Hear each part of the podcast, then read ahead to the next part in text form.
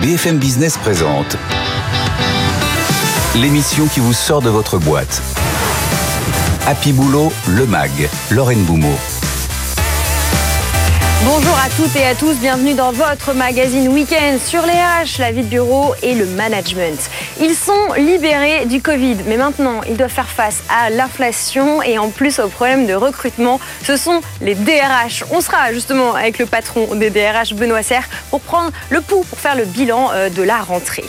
Ensuite, on parlera du coût du désengagement des salariés. On sera avec Anthony Mollet, euh, le fondateur de Civic Time. On va chiffrer ce désengagement mais on va aussi euh, trouver des leviers à activer pour résoudre ce problème qui concerne beaucoup, beaucoup d'entreprises. Et puis pour conclure, on va parler des 9 millions de véhicules et d'utilitaires dans lesquels il y a des salariés qui sont donc professionnellement euh, véhiculés. On parlera de ces gens-là, on parlera de leurs véhicules et on parlera de comment optimiser cette flotte en France, comment la verdir, comment l'emmener vers une meilleure euh, gestion et donc vers la transition écologique. On fera ça avec David Babin, le fondateur du B1. A tout de suite. BFM Business. Happy Boulot, le MAG. L'exécutif de la semaine. On va parler à nos DRH, de notre DRH, avec le chef des DRH. Bonjour Benoît Serre. Bonjour. Je dis vous êtes le chef parce qu'évidemment, vous êtes le vice-président délégué de l'ANDRH, avec nous souvent sur notre antenne. On va prendre le pouls de cette rentrée pour votre profession libéré du Covid, on va dire, mais maintenant coincé entre l'inflation, les problèmes de recrutement et puis voilà, ce besoin de créer quelque chose de nouveau dans les entreprises. Comment ça va? Ça va, euh, ça va bien, euh, parce que c'est la rentrée des vacances, mais c'est vrai que c'est compliqué parce que on sent qu'il y a une espèce de concentration de nouveaux phénomènes ou de phénomènes euh, exceptionnels qui se croisent tous au même moment, en même temps. Vous les avez cités, vous avez l'inflation, vous avez quand même le sujet de l'énergie, vous avez quand même la guerre. Euh, quand vous êtes une entreprise internationale comme moi, euh, vous prenez en compte cet élément-là. Vous avez alors la sortie du Covid, mais surtout... On rappelle que vous avez aussi la casquette, et surtout la casquette de DRH L'Oréal. Exactement, et, et, euh, et, en même temps, vous avez aussi la sortie du Covid, je dirais presque les premiers éléments des conséquences du Covid sur profondément le marché du travail, le rapport au travail. Donc tous ces éléments-là viennent se croiser mm. au même moment. Donc c'est à la fois une rentrée très intéressante quand vous êtes DRH, parce qu'il y a beaucoup de choses qui bougent en même temps, une rentrée un petit peu euh, tendue parce que vous avez beaucoup d'éléments d'inconnu ou d'imprévisibilité. Est-ce que vous diriez que votre profession et vos fonctions à l'intérieur de des entreprises euh, portent un devoir d'optimisme?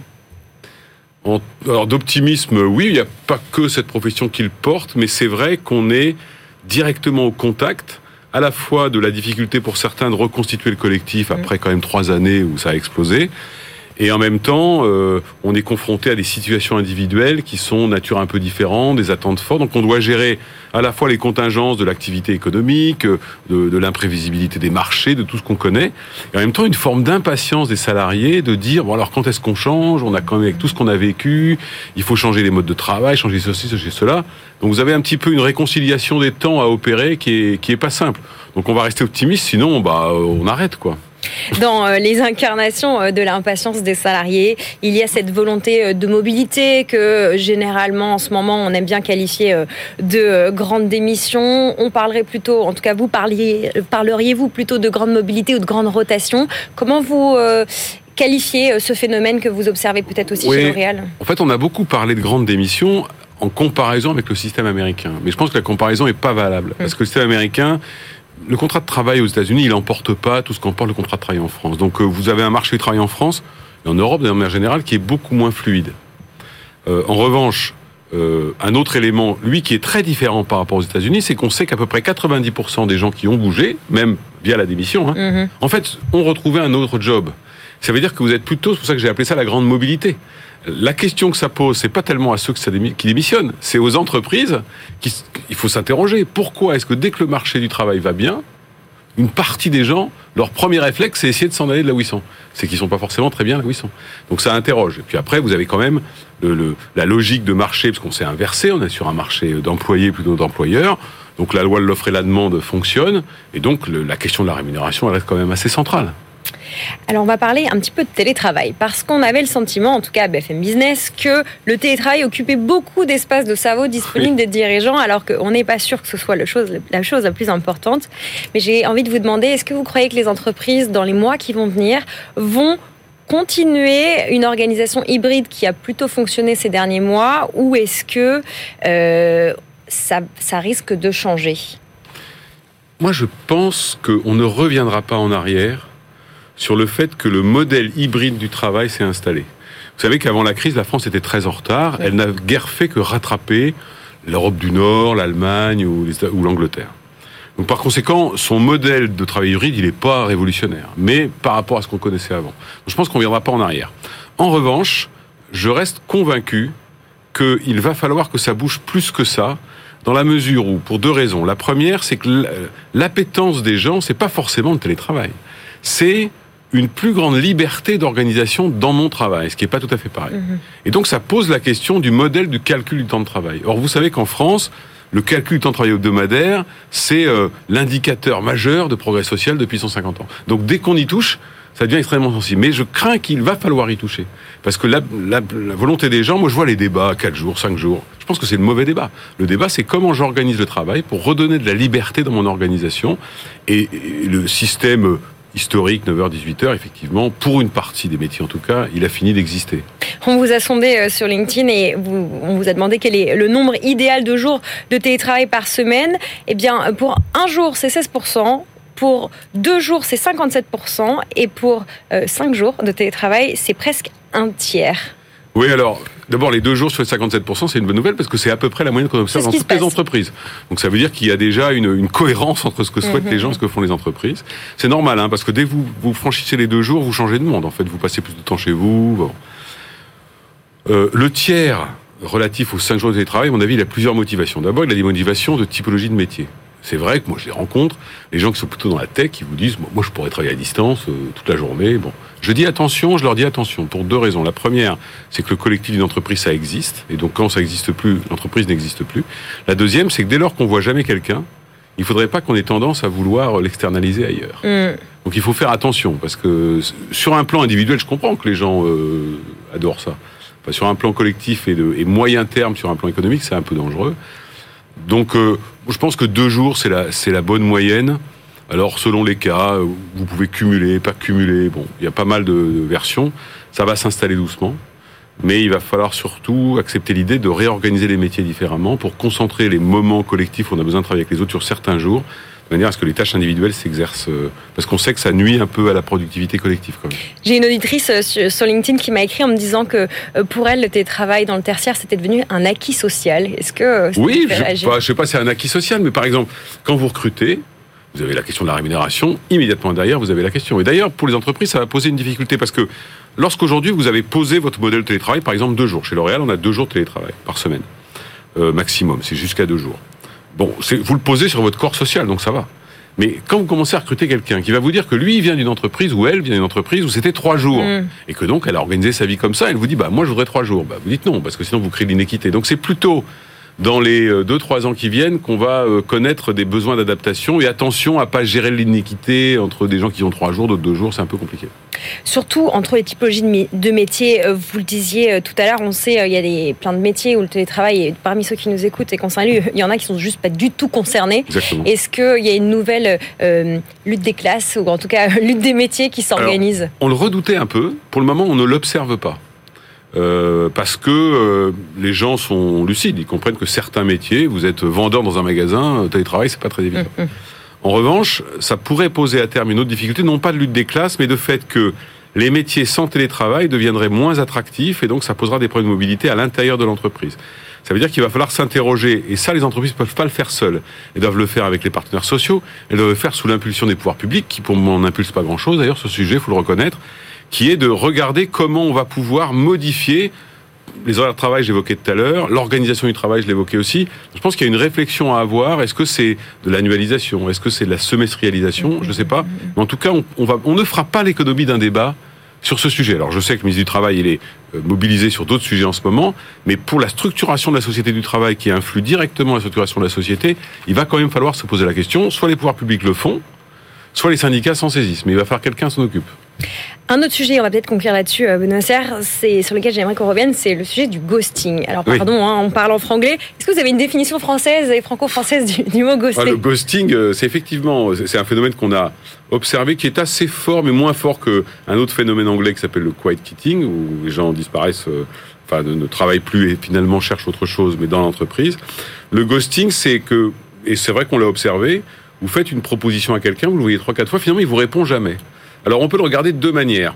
Soit parce que le marché est très bon, donc il a eu une autre offre et puis il est parti. Soit parce que peut-être, et je me mets dans le lot, hein, mhm. pendant des années, les entreprises ont fait une forme de ghosting auprès des salariés qui envoyaient leur CV à qui ils répondaient jamais. Mhm. Donc c'est d'une certaine manière euh, le retour, de la pièce. Quoi. Bon, c'est un peu exagéré ce que je dis, mais en tout cas, c'est un phénomène euh, qu'on observe parce que le marché est très bon et que les gens se sentent beaucoup plus libres. D'ailleurs, il est associé à un autre phénomène qui est la démission sans emploi derrière, qu'on observe aussi pas énormément, mais un peu. Dans certains métiers en particulier, dans certaines bah, secteurs Tout ce qui est les métiers de la tech, tous les secteurs rares identifiés, c'est évident que les gens se disent de toute façon, je peux partir. Mon risque aujourd'hui de ne pas retrouver dans un délai raisonnable de 2-3 mois, il est très faible. C'est d'ailleurs ce qui motive une partie de la volonté du gouvernement de changer l'assurance chômage. Je suis pas certain que ça changera fondamentalement les choses parce que ça ne touche qu'une partie des métiers. Alors c'est vrai qu'aujourd'hui, comme le marché est bon, vous avez beaucoup de métiers qui sont touchés par la rareté. Et ça, ça va pas durer éternellement. Donc je trouve que c'est une réforme qui est un petit peu dangereuse si elle s'appliquait uniformément à tous les métiers. Certains n'ont pas la souplesse ou la vitesse pour retrouver, parce qu'ils n'ont pas la rareté euh, que d'autres ont. Souplesse et vitesse aussi dans les processus de recrutement. 39% des candidats euh, qui ghostent un employeur le font en raison d'une mauvaise expérience au moment du, au moment du ah recrutement, dans le processus. Est-ce que vous, pour conclure, vous, vous observez que les entreprises commencent à être un petit peu plus agiles, un peu plus courtes dans leur process bah, de recrutement, un peu plus efficaces? bah, Nous, on le fait. On travaille beaucoup à ça pour justement, c'est pas forcément raccourcir, mais c'est vrai que quand vous avez un nombre d'entretiens incalculable, alors il faut euh, sélectionner correctement, mais il ne faut pas faire ça trop lentement, il faut des réponses rapides, parce que sinon vous perdez le candidat. Donc les entreprises sont en train de se rendre compte qu'un certain nombre de leurs fondamentaux, en fait, sont plus bons. Mmh. Et ça, ça rejoint une observation qu'on peut faire, qui est que pendant des années, on a cru que l'organisation du travail était immuable. Et puis avec le Covid, tout ce que vous savez, finalement, elle ne l'est pas. Ben, c'est pareil pour les process de recrutement, c'est pareil pour les process de formation, c'est pareil pour les process de développement de carrière. 8 salariés sur 10 qui ne seraient pas engagés en France. C'est un chiffre sur lequel j'aurais pu vous faire rebondir, mais sur lequel je, ferai, je vais faire rebondir mon invité suivant. Merci beaucoup, euh, Benoît Serre. Vous. vous. êtes euh, vice-président euh, délégué de la NDRH. Merci d'avoir été avec nous pour ce premier bilan de rentrée. Avec plaisir, merci. BFM Business. Happy Boulot, le MAG. Better Together. On va parler de combien ça coûte un ou une salariée euh, désengagée et on va faire ça avec Anthony Mollet. Bonjour Anthony. Bonjour Anne. Vous êtes le fondateur de Civitime. Avec vous, on aide les gens à être un peu plus engagés dans leur travail et on va prendre un chiffre pour démarrer cette discussion. 80%. 80%, c'est le nombre des salariés désengagés en France. Comment on peut expliquer ce chiffre? Oui, alors aujourd'hui, il se passe... Euh, il y a plusieurs raisons qui font le désengagement en entreprise. Et euh, une des raisons principales, et sur laquelle nous on travaille notamment avec Civitime, c'est euh, le manque de sens. Les collaborateurs ont besoin de retrouver du sens dans ce qu'ils font au quotidien, trouver quelque chose qui les anime, et ils ont besoin d'être alignés mm. avec leur entreprise. Alors, je vais prendre une définition euh, de Gallup qui définit l'engagement d'un salarié comme son implication et son enthousiasme au travail et aussi sur le lieu du travail. Est-ce que vous observez, vous, chez Civitime, que le télétravail est venu un petit peu alimenter ce désengagement Bien sûr, il y a eu un effet. C'est clair que le fait de ne plus voir ses collègues au bureau tous les jours euh, alimente le fait qu'on se désengage et justement qu'on se désaligne euh, de, de, l'entreprise. C'est pour ça qu'il y a des solutions aujourd'hui digitales qui permettent de recréer du lien. Alors ça fait pas tout, hein. Euh, nous même si euh, Civitime on développe du digital, mais on sait que le meilleur ça reste de l'hybride. Il faut que les gens se voient quand même de temps en temps. Alors effectivement, une de vos pistes de solution pour pallier ce désengagement, vous c'est le jeu, la gamification. Donc vous l'avez dit de manière digitale. Décrivez-nous ce que vous faites pour qu'on comprenne bien. Euh, chez Civitime, on développe effectivement une solution gamifiée et collaborative pour engager les salariés sur la stratégie RSE de l'entreprise, donc la responsabilité sociétale des entreprises. Euh, le constat, c'est que le désengagement, je remets pas, je reviens pas sur les chiffres, mais que la RSE est un levier d'attractivité et de fidélisation des talents et d'engagement extrêmement fort. Il y a un salarié sur deux qui affirme euh, davantage choisir une entreprise pour ses engagements sociaux, sociétaux, environnementaux plutôt que le salaire. Hmm. C'est énorme et aujourd'hui les entreprises prennent ce sujet à bras le corps et se servent de la RSE pour renforcer le sentiment d'appartenance des collaborateurs. Et donc nous, on va les aider à le faire en, grâce à une solution donc euh, collaborative et gamifiée qui va créer une dynamique collective autour de la stratégie RSE d'entreprise et donc euh, réaligner les entre, le collaborateur et sa société. Est-ce que quelque part le fait que votre solution elle soit digitale, c'est pas un problème? Non, c'est pas un problème parce que la force du digital, c'est aussi de consommer l'information comme on le souhaite. La problématique que, rencontrent les, entreprises en termes de communication interne, euh, c'est justement ça. C'est le fait que les collaborateurs sont surchargés, sursollicités d'emails, de notifications, de Teams. Donc il faut que l'information qu'on souhaite leur transmettre soit accessible au moment où ils le souhaitent. Seul le digital permet ça.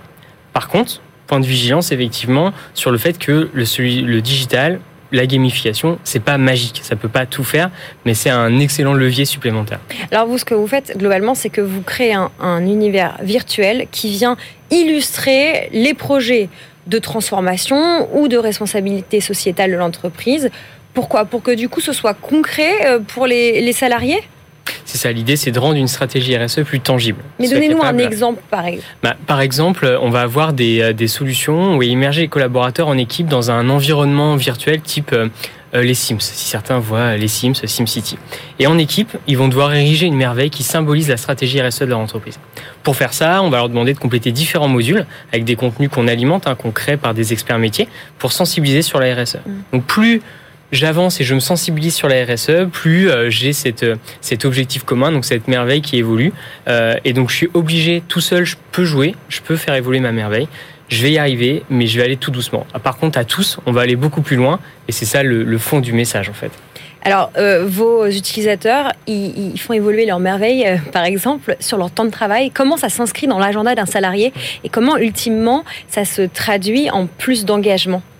Alors aujourd'hui, ça s'inscrit comme une formation, hein, comme un e-learning traditionnel, comme, euh, comme euh, le temps que passerait un collaborateur à lire euh, une newsletter de communication interne. C'est la même chose. C'est du temps de formation. C'est du temps de d'acculturation. Mmh, on, ne mmh, mmh. se positionne pas comme une petite formation, on est vraiment sur de l'acculturation, transmettre cette culture de l'entreprise de collaborateurs.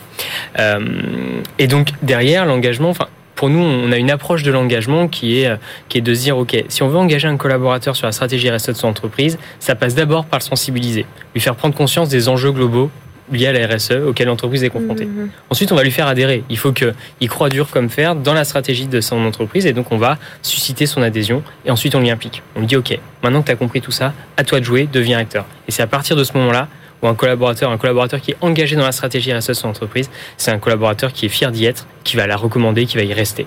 Ça veut dire qu'on parle quand même d'entreprises qui en ont une, de stratégie RSE, qui arrivent à la verbaliser, euh, deuxième écueil, et ça veut dire qu'on euh, est quand même sur une typologie d'utilisateurs plutôt jeune, parce que pour avoir envie de euh, d'expérimenter une stratégie RSE de manière digitale, c'est quand même à une, à une génération digitale native que vous vous adressez Eh bien, pas tant que ça.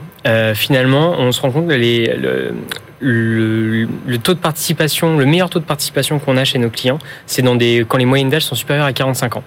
Alors ça peut paraître, euh, on on, s'y attendait pas, hein, euh, on n'avait pas misé là-dessus, mais non, le jeu ça parle à tout le monde. Euh, le jeu, effectivement, le jeu digital, le jeu vidéo peut s'adresser à une population, mais on est tous joueurs, on est tous joueurs, tout le monde va être motivé par un levier de ce qu'on appelle de gamification.